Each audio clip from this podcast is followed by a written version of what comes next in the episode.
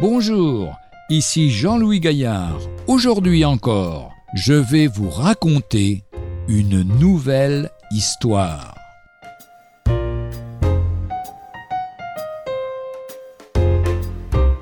La chorale du prince.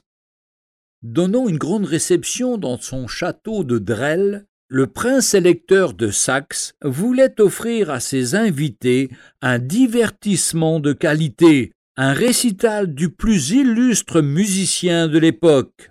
Avec naturel et sans se laisser intimider par l'apparat qui l'entoure, le musicien s'assit devant le clavecin. Le prince, d'un signe discret, donne le signal du commencement.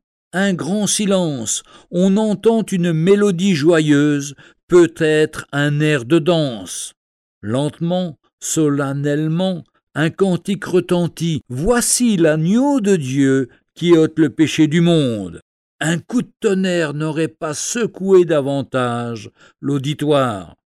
Le prince ému et ses invités recueillis sont très attentifs.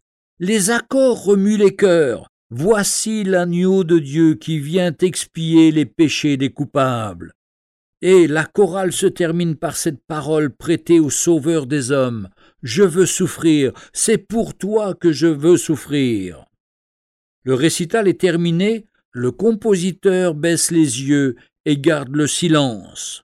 Le prince saisit les deux mains de Jean-Sébastien Bach, car c'est lui, et glisse son anneau à l'un de ses doigts. Bach s'incline avec respect et dit Excellence, puissiez-vous ne jamais oublier le thème de cette musique. C'est le seul remerciement auquel je puisse prétendre. Le lendemain, Jean voit Jésus venant à lui et lui dit Voici l'agneau de Dieu qui ôte le péché du monde. Évangile de Jean, chapitre 1, verset 29. Ou 1 Pierre 1, verset 18 et 19. Vous avez été rachetés par le sang précieux de Christ, comme d'un agneau sans défaut et sans tache.